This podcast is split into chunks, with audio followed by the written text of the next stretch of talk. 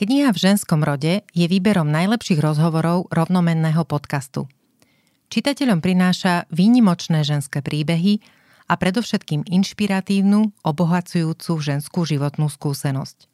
Dozviete sa, ako pracuje historička Daniela Dvořáková, o čom sníva rómska omama Alexandra Giňová, čo hnevá speváčku Katarziu, aj ako prezidentka Zuzana Čaputová uvažuje nad tým, komu má udeliť milosť. Kniha ponúka priestor vnímať a príjmať ženský pohľad na svet, učiť sa akceptovať rôznorodosť a tiež nebáť sa postaviť za hodnoty ľudskosti, slušnosti a čestnosti v slovenskej spoločnosti. Knihu si môžete kúpiť v online obchode Denníka N alebo v každom dobrom knihkupectve. Počúvate epizódu podcastu V ženskom rode – som jeho autorka Katarína Stričková a každý týždeň vám v ňom prinášam zaujímavé myšlienky a životnú skúsenosť inšpiratívnych žien medzi nami. Ďakujem vám za priazeň a za to, že v našej spoločnosti pomáhate šíriť ľudskosť, slušnosť a nádej. Psychologička Zuzana Labašová pôsobí v Komenského inštitúte, kde sa venuje predovšetkým globálnemu vzdelávaniu – Priviedla ju k nemu životná cesta. Detstvo strávila na ostrove Gozo v Stredozemnom mori, neskôr študovala psychológiu na Univerzite Komenského v Bratislave a City University of New York. Dôležitosť globálneho vzdelávania vníma aj vďaka svojej cére, ktorá je Slovenka indicko-afrického pôvodu. V ženskom rode dnes nie len o nádeji a láske, ale aj o emóciách, sile úsmevu, ľudskej spolupatričnosti, schopnosti ustáť, čo sa nám deje a tiež o tom, aké dôležité môže byť aj to, keď niekomu poviete, že má pekný parfém. Po smrti kráľovnej Alžbety II. a najmä teda v súvislosti s tým, že sa pripravujem na komentovanie korunovacie Karola III. som veľmi premyšľala o, o kolonializme, o imperializme, o veľkom impériu, či už britskom, alebo aj iných teda e, mocnostiach, ktoré teda z tej západnej Európy, ktoré vo svete pod, pod nejakým tým pred, pred, pred tú pretvárkou, že objavujeme, tak kolonizovali, drancovali, vybudovali Európu na zdrojoch a ľuďoch z celého sveta. Rozmýšľam nad tým, že ako sa vysporiadávame so svojou minulosťou. Všetci. Malé Slovensko sa možno v, tom, v tom kontexte takýchto imperialistických myšlienok zdá, že je nepodstatné, ale my tiež máme svoju temnú minulosť, či už spojenú s ľudáctvom, s posluhovaniu fašizmu, alebo s vyvražďovaním židovskej a, rómskej menšiny. Ako sa vy vlastne, ako ste sa dostali k týmto témam, ktorým sa venujete?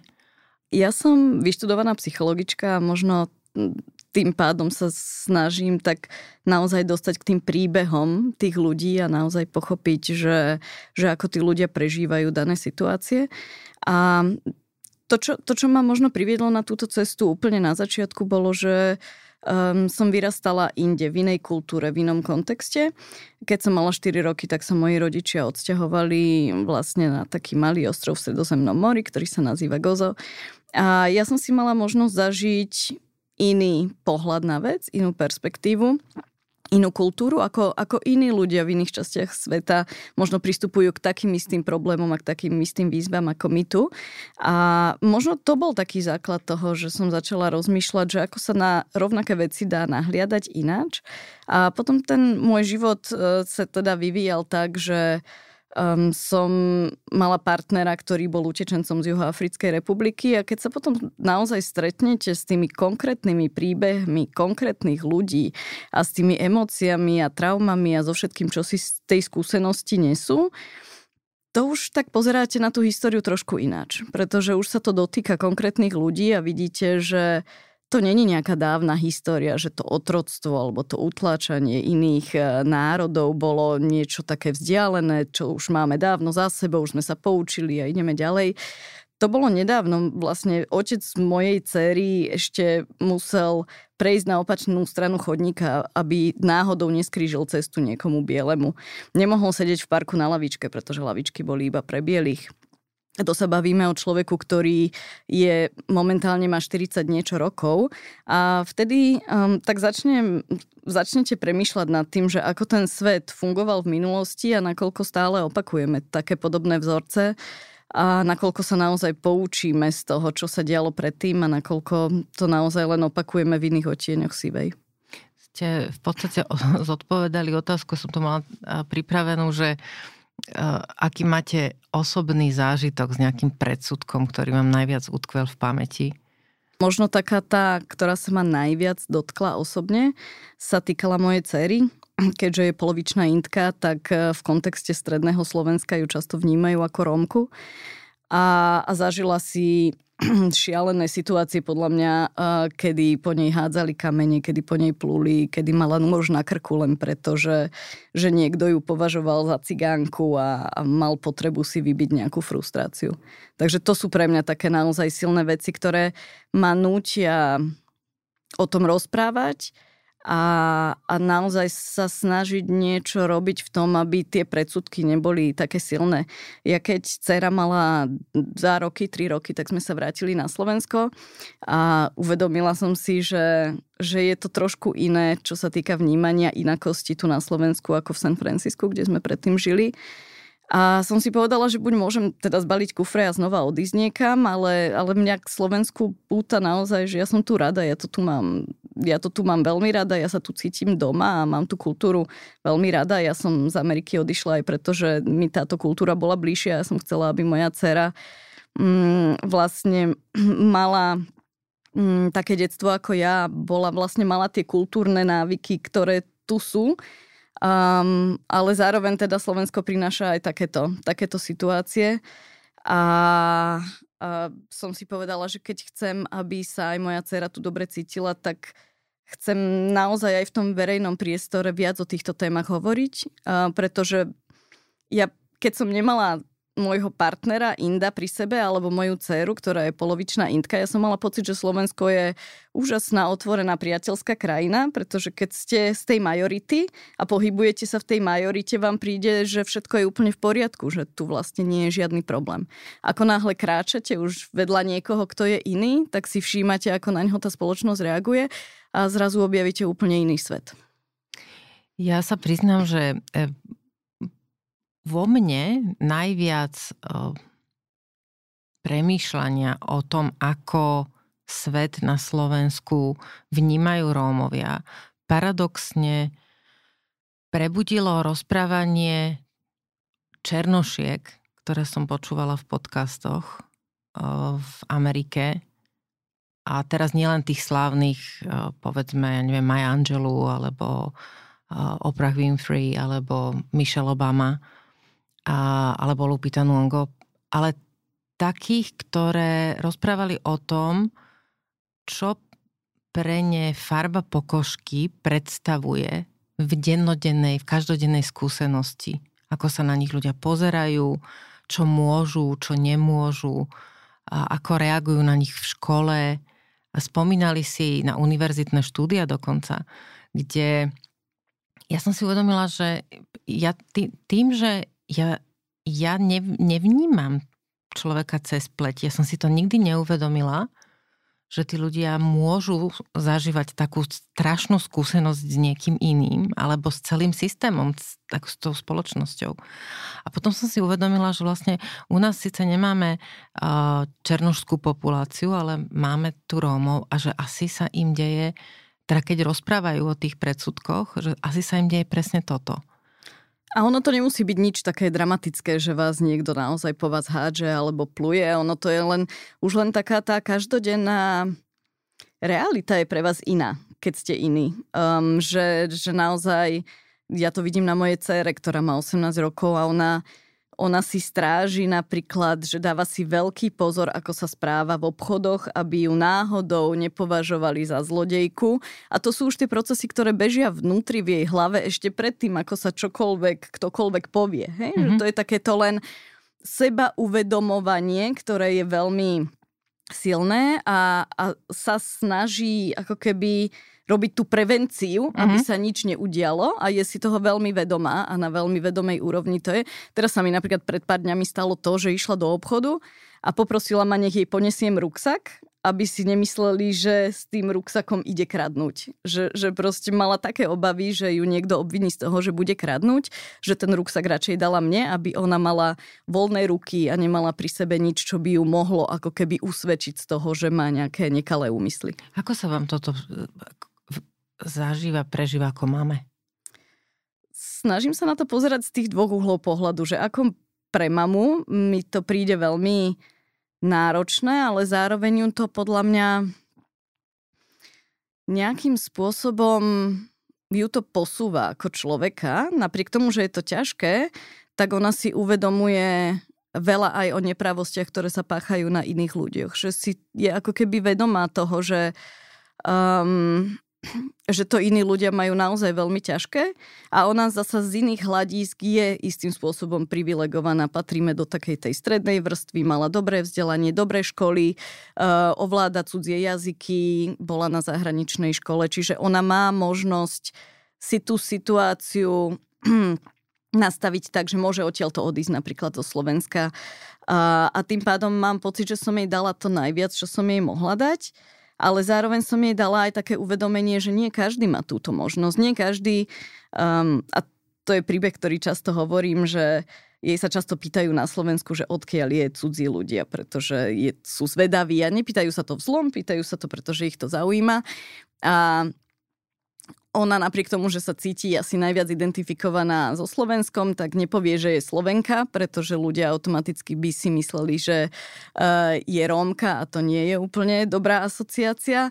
Nepovie ani, že je z Juhoafrickej republiky, napriek tomu, že celá rodina odtiaľ pochádza, pretože byť Afričanom tiež není úplne uh, na Slovensku um, nejaké terno. Nepovie ani, že je Indka, ale povie, že je z Kalifornie pretože tam jej rodina teraz momentálne býva, alebo tá druhá polovica rodiny momentálne býva. A, a ona vie, že byť z Kalifornie je cool na Slovensku, alebo je to teda vnímané, ako vtedy už tí jej rovesníci si chcú s ňou robiť selfiečka a pýtajú sa, že aké to v tej Kalifornii je, aké je San Francisco. Čiže ona má viaceré identity, z ktorých si môže vyberať ale na Slovensku, keď sa bavíme napríklad o rómskej populácii, o ľuďoch, ktorí pochádzajú z, z marginalizovaných skupín, oni si nemôžu vyberať medzi tými identitami, že vyberú si, že čo povedia. Čiže ja to vnímam pre ňu ako obrovskú lekciu toho, že sa môže vžiť a zažiť si, že ako ľudia, ktorí si zažívajú nejakú inakosť, sa cítia a oni nemôžu z toho vystúpiť. Ona vždy môže ísť do USA, môže ísť do iných častí sveta, pozná jazyky, je vzdelaná. Čiže ona má tie možnosti, ale citlivuje ju to voči tým, ktorí tie iné možnosti nemajú. A to je podľa mňa veľmi dôležitá lekcia do života. Napriek tomu mňa skôr ako úplne uh, automaticky napadlo, že či vás to ako mamu nehnevá voči spoločnosti, že, že sa spolo, väčšinová spoločnosť takto chová k vášmu dieťaťu? Alebo to už ste tak ako prekonali?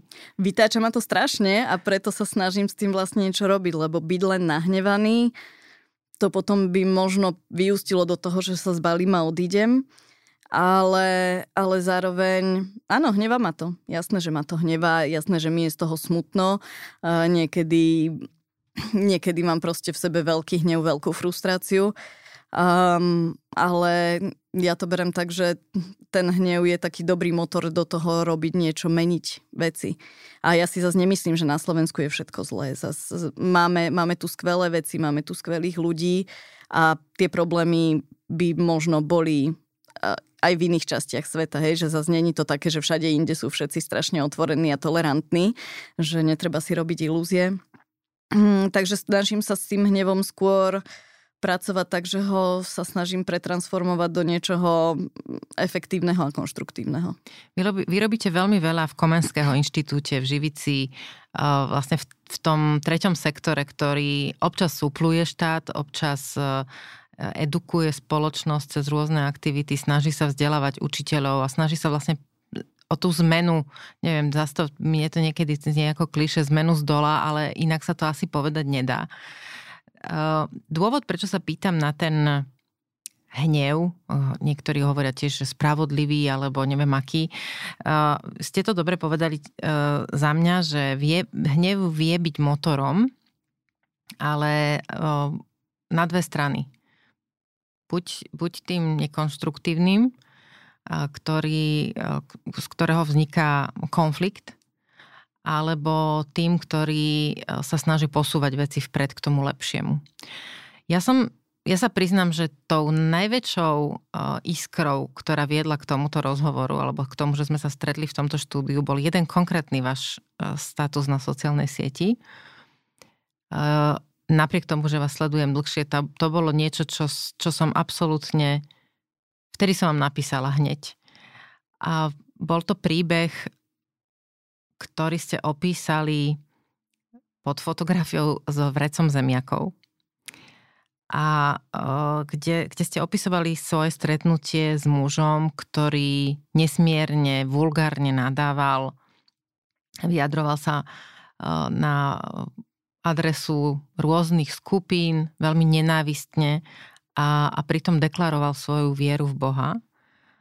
A vy ste urobili jednu obyčajnú vec, z môjho pohľadu úplne najobyčajnejšiu a pritom najlogickejšiu, že ste sa ho spýtali na to, čo ho trápi. Čo ho v skutočnosti trápi. A na základe toho, že vám odpovedal, ste našli niekoľko styčných bodov, na základe ktorých ste k nemu necítili z, toho, z tých vašich slov, teraz parafrazujem, nenávisť, ale pocit porozumenia. Je to vďaka vašej, vášmu štúdiu psychológie a vašej práci, alebo je to niečo, čo by sme sa mohli učiť všetci?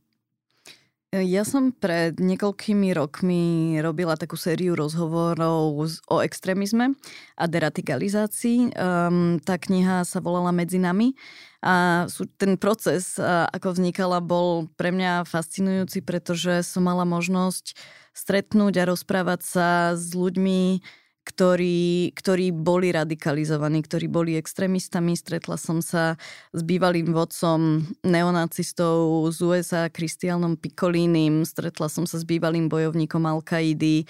Um, a pre mňa bolo fascinujúce a veľmi poučné na tomto, že oni hovorili, že nebojujte proti ideológii tých ľudí, ktorí nesú tu nenávisť, že to je len taká tá vrstvička na povrchu, taká kôrka, ale treba ísť uh, pod to. Že netreba naozaj, keď stretneme uh, niekoho, kto má silne uh, neonacistické myslenie, že netreba začať argumentovať teraz logicky a bojovať a povedať, hovoriť mu, dobre, ale že tí Rómovia vedie kopec slušných a tak ďalej, že toto nikam nevedie. To je len o tom, že sa naťahujete a vyťahujete uh, proti sebe rôzne zbranie rôzneho kalibru. a uh, čiže my potrebujeme, tá racionálna úroveň v ľudskej psychike funguje iba do, istého, do istej úrovne a potom už tam ide tá emočná úroveň. A ľudia sú veľmi, veľmi emočné bytosti a, a veľmi často si tie racionálne argumenty vyskladávajú na základe ich emočného stavu, nastavenia. Um, a, a to je niečo, čo je pre mňa veľmi ťažké, keď sa v tej situácii ocitnem uh-huh. na to myslieť, ale zároveň, zároveň veľmi dôležité. Takisto sa nám teraz s manželom nedávno stalo to, že sme boli v reštaurácii a zakecali sme sa s čašníkom a ten začal rozprávať o tom, ako ten Putin je vlastne super, ako, ako robí skvelé veci a, a ako tí Ukrajinci sú tí fašisti a potom začal o Rómoch rozprávať. A taký klasický scenár, asi to všetci poznáme. A potom sme sa rozprávali, že teda akú má rodinu, či má rodinu, odkiaľ pochádza a tak ďalej. A vlastne keď sme to tak postupne odkrývali, tak sme zistili, že je z detského domova, kde bol úplne od malička, robí čašníka, býva na hotelovej izbe, e, pretože nemá kde inde bývať. A potom, keď si vyskladáte ten obraz, tak zistíte, že ten človek naozaj nemá v živote veľa, a, a dostal sa do takej situácie bezmocnosti a veľmi často tieto názory sú aj takým niečím, čo ho ako keby posilní, dodá mu väčšiu autoritu, väčšiu moc, väčšie sebavedomie. Čiže často treba ísť pod to racionálne a pod tie slova a dostať sa k tomu jadru, k tej podstate toho človeka, že čo asi prežíva, čím žije um, a, a či náhodou tie jeho názory nevychádzajú z jeho nejakej dlhodobej frustrácie, beznádejí a tak ďalej. Čiže ale to od nás vlastne vyžaduje, aby sme my boli stále prítomní v tom okamihu, keď to počúvate a nepočúvali ten vlastný hnev, lebo e, zvyčaj, zvyčajne nás taká reakcia iného človeka skôr nahnevá a hneď sa chcete hádať a presviečať ho o tom, že nemá pravdu. Áno. Ale to hľadanie toho, prečo dospel k tomu, čo si myslí, to je taký dlhší proces asi. A chce to um, veľa otázok alebo pochopenia, počúvania. Myslíte si, že na to majú ľudia čas? Určite sú situácie, kedy na to vôbec čas nie je a toho človeka treba jednoznačne zastaviť a, a ohradiť sa voči tomu, že to je úplne regulérne. Závisí to od kontextu. Um, samozrejme, takýmto spôsobom by sme vedeli obhajiť aj Hitlera, aj Stalina, aj kohokoľvek iného. Um, avšak žijeme v spoločnosti, kde um, potrebujeme spolu nejakým spôsobom vychádzať, potrebujeme spoločne nažívať a sme od seba e, závislí a tým pádom len sa hádať a odsudzovať niekoho a, a mávnuť nad ním rukou nie je úplne riešenie, pretože sa nám to môže vrátiť ako bumerang.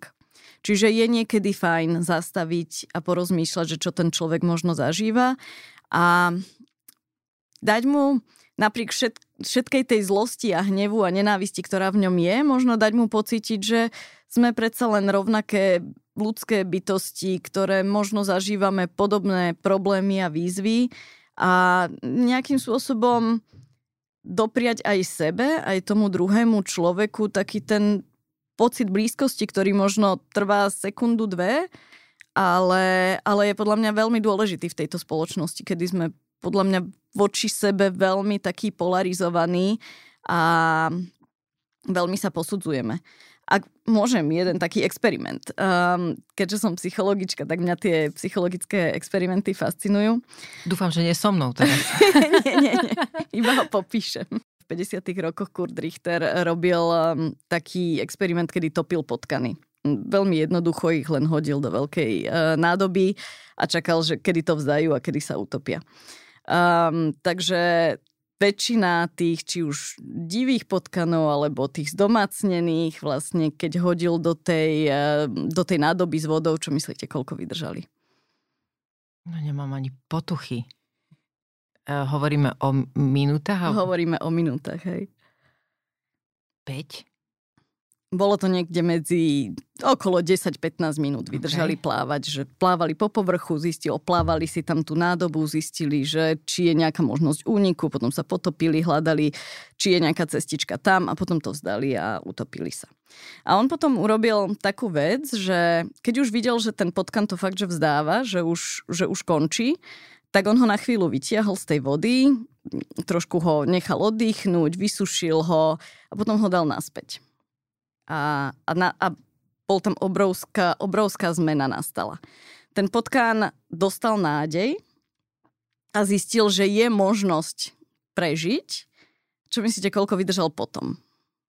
Ja neviem, ale mám tu potuch, potuchy, že možno aj hodinu. Oni dokázali plávať 2,5 dňa. 60 hodín v kuse dokázali plávať, keď si zažili to, že niekto im pomohol predtým, im to dodalo toľko energie, toľko nádeje, toľko odhodlania, že oni ešte ďalších 60 hodín dokázali plávať s tým, že vedeli, že možno to príde znova, že možno ich niekto zasa zachráni, dodá im tú silu. A, a toto si myslím, že je dnes dôležité, že aj ľudia, ktorí sú naozaj frustrovaní, ubíjaní životom, majú to náročné, potrebujú z času na čas zažiť taký ten moment, že sme v tom všetci spolu, že si pomáhame, že sa im niekto len milo prihovorí, dá im tu nádej A, a potrebujeme to všetci, nepotrebujú to len tí frustrovaní a nahnevaní, potrebujeme všetci z času na čas pocítiť takéto ľudské dobro, to ľudské teplo, tú spolupatričnosť a to nám pomáha ísť ďalej. Teraz mi napadlo to obdobie počas prvého roka covidu, pandémie, a aké frustrácie sme zažívali, keď sme nevedeli, keď sa nám nikto neprihováral, alebo teda extrémne málo možno na jednu výnimku prihováral s nejakou nádejou, že väčšinou boli ľudia nahnevaní na to, že nevedeli, čo bude na druhý deň. Opatrenia boli raz také, raz onaké. Tá nepredvídateľnosť bola extrémne frustrujúca. A ja si pamätám, keď som e, videla, opäť sa vrátim k Alžbete II, videla som jej prejav, ktorý mala e, v rámci e, takého ako dodávania nádeje národu, že to prejde. A pamätám si, že, ja som bola taká dojatá, aj keď to bolo proste v inom štáte, v inej civilizácii, v, inom, v iných parametroch myslenia. A, hovorila som si, že neboj sa, že naozaj to prejde, aj u nás to prejde a sa to zmení. Kde teda hľadať porozumenie? Kde si, ako si dodávať nádej? Keď tá nádej neprichádza z hora, alebo keď je, je z hora málo – ako ju môžeme vytvárať e, smerom jeden k druhému, jedna k druhej? Mm-hmm.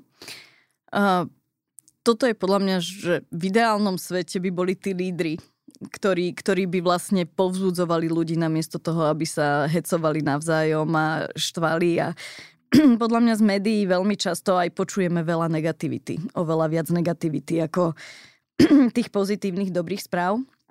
Mm, a tým pádom mm, to, to povzbudenie ale to povzbudenie by tak či tak malo prichádzať na tej každodennej ľudskej úrovni medzi každým jedným z nás. Um, je to niečo, čo je podľa mňa prirodzené a keď ľudia žili v tých úzkých komunitách, tak to bolo normálne, že sa rozprávali, že sa povzbudzovali, že si dodávali nádej, že si pomáhali. A podľa mňa toto je niečo, čo čo môžeme neustále každý deň robiť stále, že to nie je niečo, čo je závislé od nejakého vonkajšieho faktora. Um, to môžeme robiť aj keď sme v ťažkej situácii. Um, pre mňa je veľkým vzorom na toto Viktor Frankl, psychológ, ktorý vlastne prežil koncentračný tábor a napriek tomu vlastne prežil a dokázal sa z toho poučiť, naučiť a, a pomáhať vďaka tomu iným. Uh, a to je ukážka toho, že že naozaj môžeme pomáhať a môžeme si tú ľudskosť medzi sebou pestovať v akýchkoľvek podmienkach, že není to len nejaké také pánske huncúctvo alebo pre ľudí strednej triedy, ktorí sú za vodou. Je to naozaj to môžeme robiť, nech už sme kdekoľvek, v akejkoľvek situácii.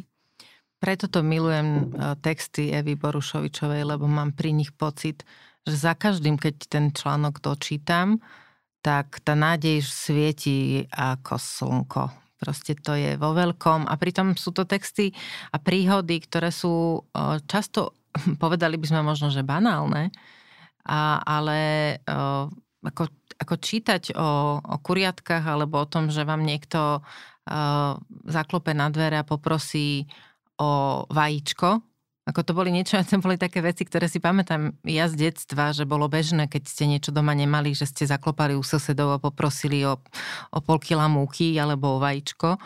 A, a, a od, na druhý deň alebo o pár dní vám prinesie za to vajíčko možno polko, pol, babov, pol bábovky, prepačte, lebo uh, tá, to susedstvo, to, tá, tá súdržnosť naša vlastne je založená na takýchto malých veciach. Nemusí mi o tom niekto hovoriť v, eh, v prejave v televízii, aby som dokázala byť ľudská k niekomu inému. Jasné. Ono to možno ide tak ľahšie, keď máme tie vzory niekde u tých ľudí, ktorí um, by mali byť tými lídrami, ale samozrejme je to na každom jednom z nás, že nepotrebujeme na to nikoho iného, nepotrebujeme na to nejaké uh, um, super špeciálne podmienky, v podstate môžeme začať kedykoľvek a ono je to naozaj potom ako taká lavína, že sa to naozaj tak pekne prenáša. Moja skúsenosť je, že, že už len usmiať sa na niekoho na ulici môže, môže mi vylepšiť deň. A to je vlastne psychológia. To, to sú pokusy, na to boli robené takisto, keď, aby sme nehovorili iba o topiacich sa potkanoch, že akým spôsobom funguje ľudský úsmev že je, že je stále na tej našej biologickej vnútornej e, mozgovej úrovni úplne nákazlivý a keď sa na vás niekto usmeje, tak po, po, po malej chvíli máte pocit, že potrebujete zrkadliť a usmiejete sa tiež. Jasne. A usmiať sa znamená e, v tom mozgu vylúčiť e, presne tie hormóny, ktoré treba na to, aby ste sa necítili pod psa. A určite každý z nás má nejakú skúsenosť, kedy mu cudzí človek naozaj povedal niečo milé, pekné na ulici a napriek tomu, že to bolo pár sekúnd, tak si to proste pamätá aj niekoľko rokov možno, aspoň ja to mám tak, že, že jednak mi to vylepšilo deň a jednak si to pamätám aj spätne a pritom to bola úplne banálna situácia, ktorá trvala pár sekúnd, ale, ale naozaj to vytvorí takú krásnu blízkosť medzi ľuďmi, um, že to prehluší možno aj tie iné ťažké, um, náročné veci, ktorými sa každý jeden z nás borí. Dodnes si pamätám, uh, ako som sa viezla vo výťahu s jednou dámou. Mala prekrásny parfum, ale že to bola tak prekrásna vôňa, ktorá jej tak nesmierne svedčala a dodnes ľutujem, že som jej to nepovedala predtým, než vystúpila z toho výťahu, lebo ako sa tie dvere zatvárali, tak som si uvedala, že mala si jej to povedať. Že mala si sa opýtať, alebo mala si jej proste povedať, že prekrásne vonia. Hrozne som sa hambila vtedy. A odvtedy som si povedala, že budem, uh, budem ľuďom hovoriť, keď majú niečo pekné, alebo keď je na nich niečo pekné, alebo keď niečo sa mi... Mm, nechcem povedať iba, že páči, ale keď ma niečo tak vnútorne osloví, tak sa to snažím ľuďom povedať. A väčšinou sa mi stane, že e, samozrejme nevedia, ako majú zareagovať, všetci sa usmejú a mám pocit, to, čo ste povedali, že je to nákazlivé v tom dobrom slova zmysle a že to v nich niečo zanechá a ten človek má iné nastavenie potom, keď uh, ide ďalej medzi iných ľudí a že bude v, potom postupovať možno trochu ináč. Posunuli sme sa do tej témy, ktorú som chcela uh, otvoriť ako ďalšiu a to je výchova a vzdelávanie teda to cielené robenie dobra z môjho pohľadu. E, lebo tak si predstavujem, že by mali fungovať e, rodičia a, a, a učiteľi a učiteľky, že by mali cieľene deti vzdelávať a cieľene sa snažiť v tom svete e, rozširovať dobro.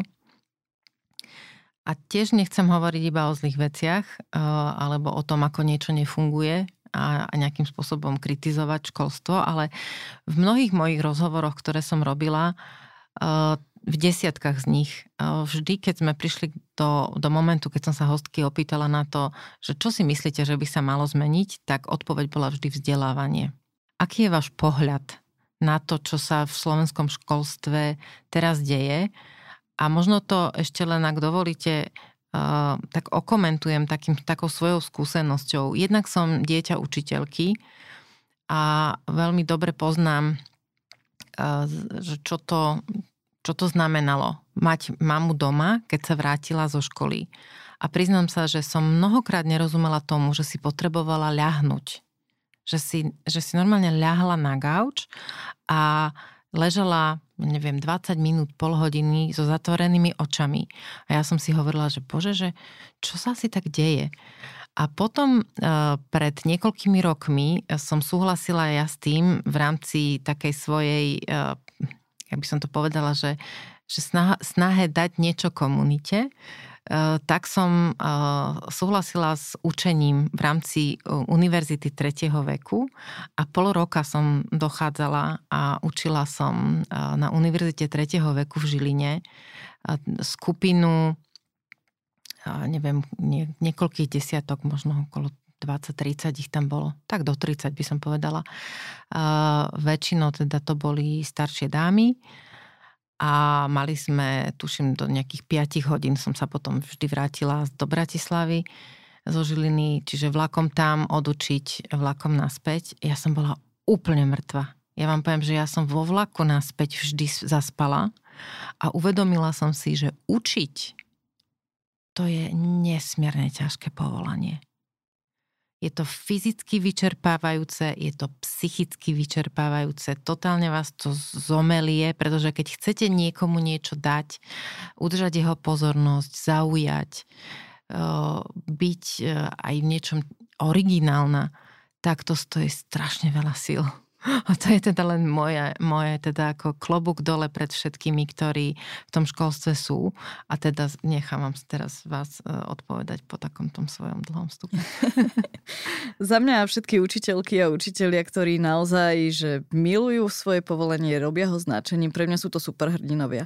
Lebo naozaj, naozaj to je neuveriteľne ťažké. Ako ste povedali, fyzicky náročné, mentálne náročné, psychicky náročné, že jednak odovzdávate nejaké informácie, čiže mentálna práca, musíte to mať pripravené, musíte zaujať a musíte zaujať 20 ľudí, nielen jedného, čiže naozaj je to, je to šialene ťažké a myslím, že si ako spoločnosť vôbec neuvedomujeme a podľa mňa by si každý mal takto zažiť, že odučiť si mesiac, že aby vedel, čo to To obnáša. je tá skúsenosť, o ktorej ste hovorili, Presne že vlastne tak. keď my ju nemáme, tak vieme všetci najlepšie Presne. A to je vlastne, čo väčšina tejto republiky vie. Vždy vie všetko najlepšie. A ono, aj ku, ku školstvu, ku vzdelávaniu sa veľmi radi všetci vyjadrujú, lebo majú pocit, že absolvovali si základnú strednú školu a tým pádom sú experti na vzdelávanie. Ale stáť na tej opačnej strane je úplne o inom. A, a, a myslím, že by si to mali naozaj ľudia zažiť, aké je to náročné.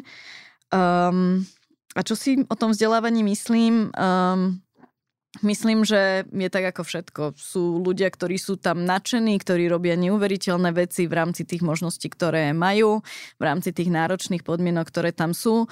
A samozrejme v školstve máme, tak ako v každom inom povolení, aj ľudí, ktorí by tam nemali byť, ktorí tam nepatria, ktorých to nebaví a možno um, majú taký len pocit stability že ako nemusíme sa tváriť, že máme všetkých skvelých učiteľov. Tu na Slovensku sú aj zlí učiteľia, ktorých tu máme, um, tak ako všade inde. Možno ten rozdiel je v tom, že, že si tých učiteľov až tak úplne nevážime a, a že, že si nevyberáme tých nových učiteľov až tak dôsledne ako napríklad vo Fínsku, kde dostať sa na pedagogickú fakultu je naozaj že výzva a berú tam iba každého desiatého uchádzača, že si naozaj vyberajú, kto bude tým učiteľom. A a tým pádom vlastne je to nejaká selektovaná skupina, ktorá je aj ináč motivovaná. No, pričom u nás vlastne, teda aspoň za mojej nedávnej skúsenosti ešte pred pár rokmi, keď sa nedostaneš na inú školu, tak stále je tu pedagogická fakulta. Tak je automaticky, že vyskúšam to, tá pedagogická fakulta je taká poistka.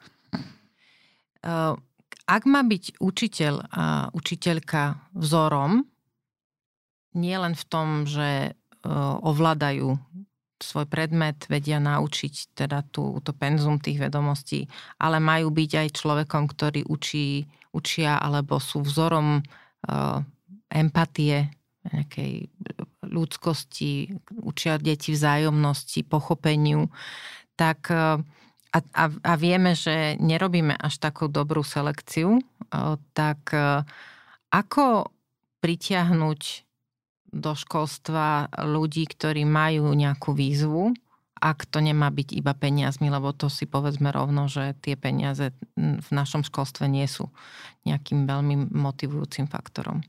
Mhm.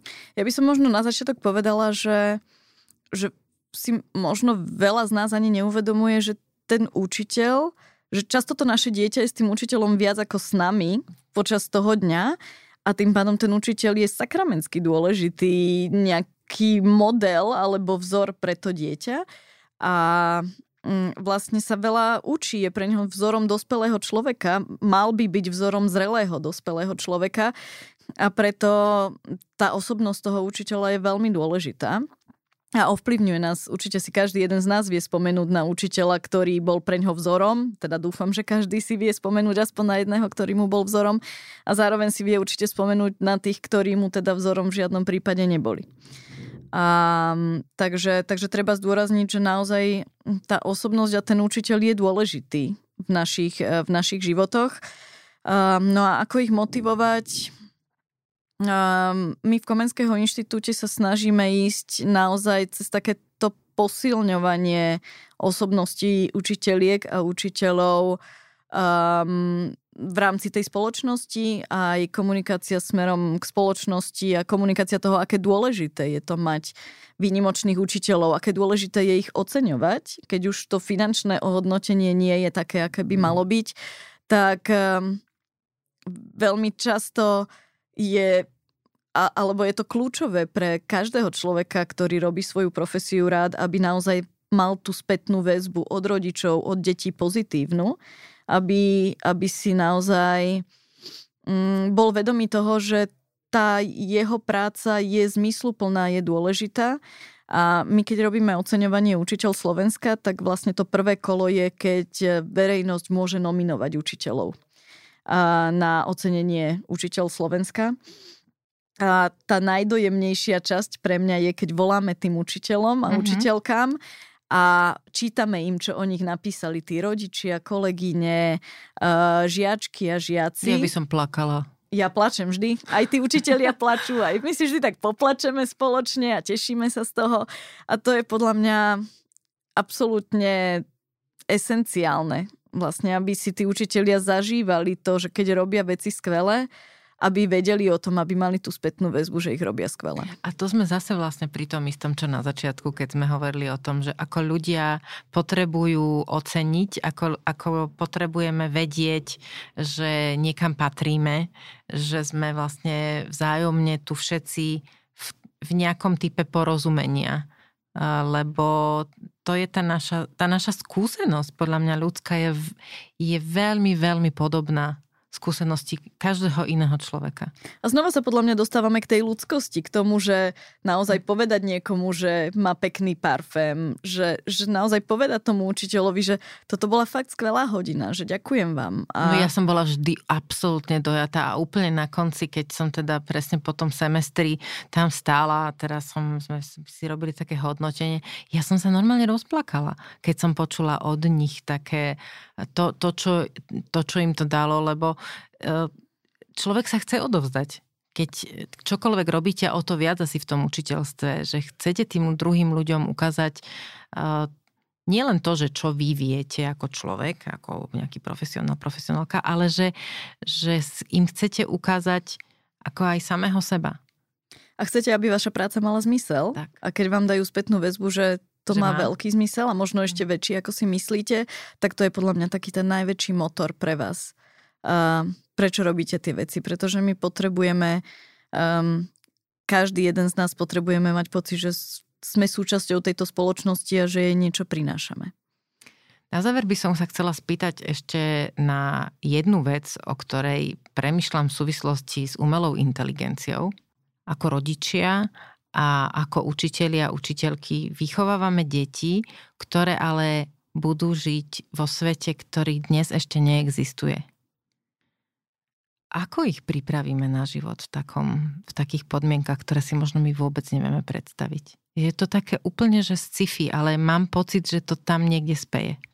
Hej, no, už len keď si to pozrieme, tak niektoré povolania, ktoré dnes sú, tak keď sme my vyrastali, tak sme nemali ani poňatia, že niečo také ako youtuber niekedy bude zarábať peniaze. Hej? Že, že naozaj vychovávame deti pre kontext, ktorý vôbec nepoznáme. Ale a znova sa dostávame k tomu možno tomu, čo je vlastne hlavnou myšlienkou tohto, že to, čo vždy bude relevantné, bude taká tá empatia, ľudskosť, schopnosť komunikovať s inými, schopnosť um, poznať aj seba, lebo keď si pozrieme vlastne um, ten, tú situáciu, v ktorej sme, tak nás čakajú milníky a veľké zmeny do budúcnosti, a či už sa bavíme o klimatickej zmene, alebo sa bavíme o umelej inteligencii a všetkému tomu, čo to so sebou prinesie, um, tak vnímame, že v spoločnosti naozaj tá, ten psychický stav ľudí je náročný, je ťažký a zhoršuje sa. Uh, zhoršuje sa pocit uh, osamelosti, depresí, a my to čo, to, čo škola by mala, na čo by mala tá škola reflektovať, je, že my potrebujeme učiť deti reziliencie. Reziliencia je teraz taká veľká téma, veľký psychologický pojem a je to odolnosť. Je to, je to schopnosť prispôsobiť sa zmenám, re, e, schopnosť ustať a pokračovať ďalej, nachádzať tú silu a vysporiadavať sa so zmenami. A to je niečo, mm, v čom by podľa mňa škola mala zohrávať a rovnako aj rodičia. A predovšetkým rodičia mali zohrávať veľkú rolu a mali by pripravovať mladých ľudí na to, aby boli, aby dokázali čeliť zmenám, dokázali čeliť neistote a vedieť v nej fungovať. Čiže no, to na... je, prepaše, to je, sa pekne povie, ale ako? A možno je to aj to, kam to školstvo dúfajme, že smeruje, že doteraz bola škola o tom, že dáme vám nejaký objem informácií, ktoré sa naučíte, budete si ich pamätať a budete ich vedieť a to vám pomôže fungovať vo svete. Ale toto už prestáva byť relevantné. Všetko pretože, si vygooglia. Presne, všetko si niekde nájdu, prípadne im povie umelá inteligencia, už nepotrebujú držať v hlave všetky tie informácie, čo potrebujú, a tie informácie sú všade okolo, je ich obrovské množstvo okolo nás. My, čo potrebujeme sami sa naučiť a naučiť naše deti, je ako vyhodnocovať tie situácie, ako ich spájať, ako ich kreatívne nejakým spôsobom pretvárať a ako odlíšiť pravdivú od nepravdivej situ- e, informácie, ako ich triediť, ako sa v nich vyznať. To je, to je to. My musíme naučiť naše deti myslieť. A to je oveľa toto ťažšie, je, ako im dať len nejaký ako objem informácií. No toto je fantastické, presne, lebo som rozmýšľala nad tým, že toľko informácií, kedy si sme si mysleli, že keď ľudia budú vzdelaní, tak budú múdri. Teraz máme strašne veľa informácií, ale ako keby sme hlúpli. Uh, ale to je nesmierne veľká výzva a teraz ak sa nechcem otočať na to, že má to za mňa urobiť nejaký učiteľ alebo učiteľka, a, ale chcem to robiť ja ako mama, alebo nejaký otec, tak ako, ako to robiť? Ako, ako vysvetľovať môjmu dieťaťu presne toto, čo ste povedali? Tú selekciu, rozoznávanie, ako ich učiť myslieť? To chce veľa času. Ale zase nepotrebujeme si tie deti, myslím, že posadiť a tať teraz trojhodinovú prednášku o tom, ako myslieť. Ono to robíme podľa mňa tak nebadane dennodenne cez drobnosti, že ideme spolu po ulici, vidíme nejaký billboard a teraz sa bavíme o tom, ako nás to ovplyvňuje. Napríklad môj syn, ten má teraz 9 rokov, a začína objavovať ten svet youtuberov a zistil, že youtuberi predávajú nejaké produkty a teraz sa bavíme o tom, že len za to, že nejaký youtuber povie, že toto je super, že či to naozaj znamená, že je to super a možno aké má motivácie snažiť sa predať svoje produkty a bavíme sa o tom, čo je reklama, ako mm, vlastne nad tým premýšľať a, a či si teda naozaj kúpime všetko, čo nám niekto povie, že je správne že to sú také tie drobné každodenné rozhovory, ktoré, ktoré s deťmi máme a ktoré... Nechce byť on youtuber? Ja som, my sme mali také obdobie, keď moje deti rozmýšľali, že najlepšie povolanie, ktoré by mohli mať, je youtuber. Uh, on chce byť hacker. Ešte lepšie. ale, ale je to naozaj, že... Ale eticky aspoň, hej? Um, to, až takto ďaleko sme sa v rozhovoroch zatiaľ nedostali. Ešte to nemáte za sebou, dobre. Ďakujem veľmi pekne, Zuzka, za tento rozhovor. Teším sa, teším sa, že sme sa stretli, pretože mám pocit, že niekde niečo začalo. Ešte by som vás tu rada v tomto štúdiu niekedy privítala. Ak dovolíte, na záver by som vám dala také záverečné, intimnejšie otázky. Uh-huh. Čo robíte, keď je vám smutno? Ťažká otázka. Keď je mi smutno, idem sa väčšinou prejsť, um, alebo si prečítam nejakú dobrú knižku, ktorá viem, že ma nestiahne ešte hlbšie, ale ktorá viem, že alebo mám nejaké obľúbené pasáže v knižkách, ktoré, ktoré mi pomáhajú. Čo je podľa vás duša? Duša je esencia človeka. Má podľa vás ľudské poznanie hranice? Dúfam, že nie. A posledná, čo je pre vás najväčšou záhadou? Život. Počúvali ste epizódu podcastu V ženskom rode. Nový diel vychádza každý týždeň v piatok v rámci podcastu Denník N podcasty. Jeho najstaršie diely nájdete v originálnom podcaste v ženskom rode – vo všetkých podcastových aplikáciách a v hudobnej knižnici Spotify. Rozhovory si môžete každý týždeň aj prečítať na webe Deníka N. Do počutia a dočítania o týždeň.